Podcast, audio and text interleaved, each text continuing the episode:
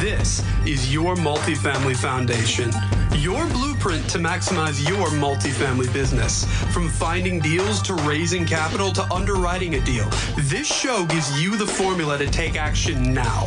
From entrepreneurship to lifestyle to building yourself so you're ready to take down that next deal, no matter if you're just starting out or have years of experience. Now, let's start building our multifamily foundation together.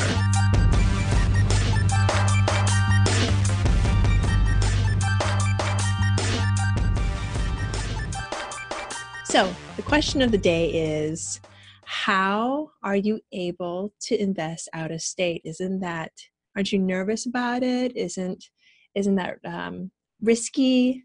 So, yeah, there's a little bit of nervousness, and yes, any investment's going to be risky, but it is doable.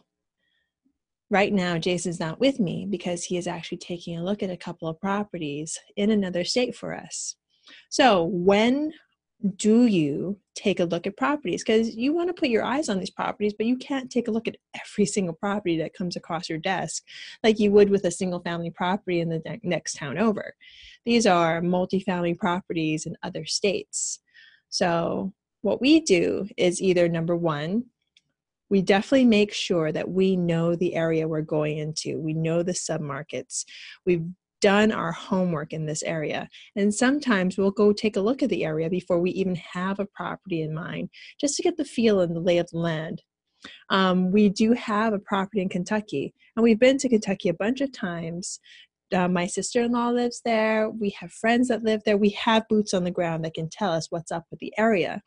And we do have a team now in that area that, that'll they'll tell us the different things and the different nuances of each town so that we can make an educated decision. So once let's stick with Kentucky. Once we have a property of interest in Kentucky, depending on the property, we will normally wait until after we make an offer and just to see if the offer will be accepted and just to make sure that we're at least in the same line the same mindset as the owner to see if we are even in line with with what they're want with, with what they're wanting. I mean, say they want four million, the really the property is only worth one point five to us. That's sort of a large spread, and he might not come down, and we're not going to go up. Uh, so we wouldn't take a look at that property necessarily.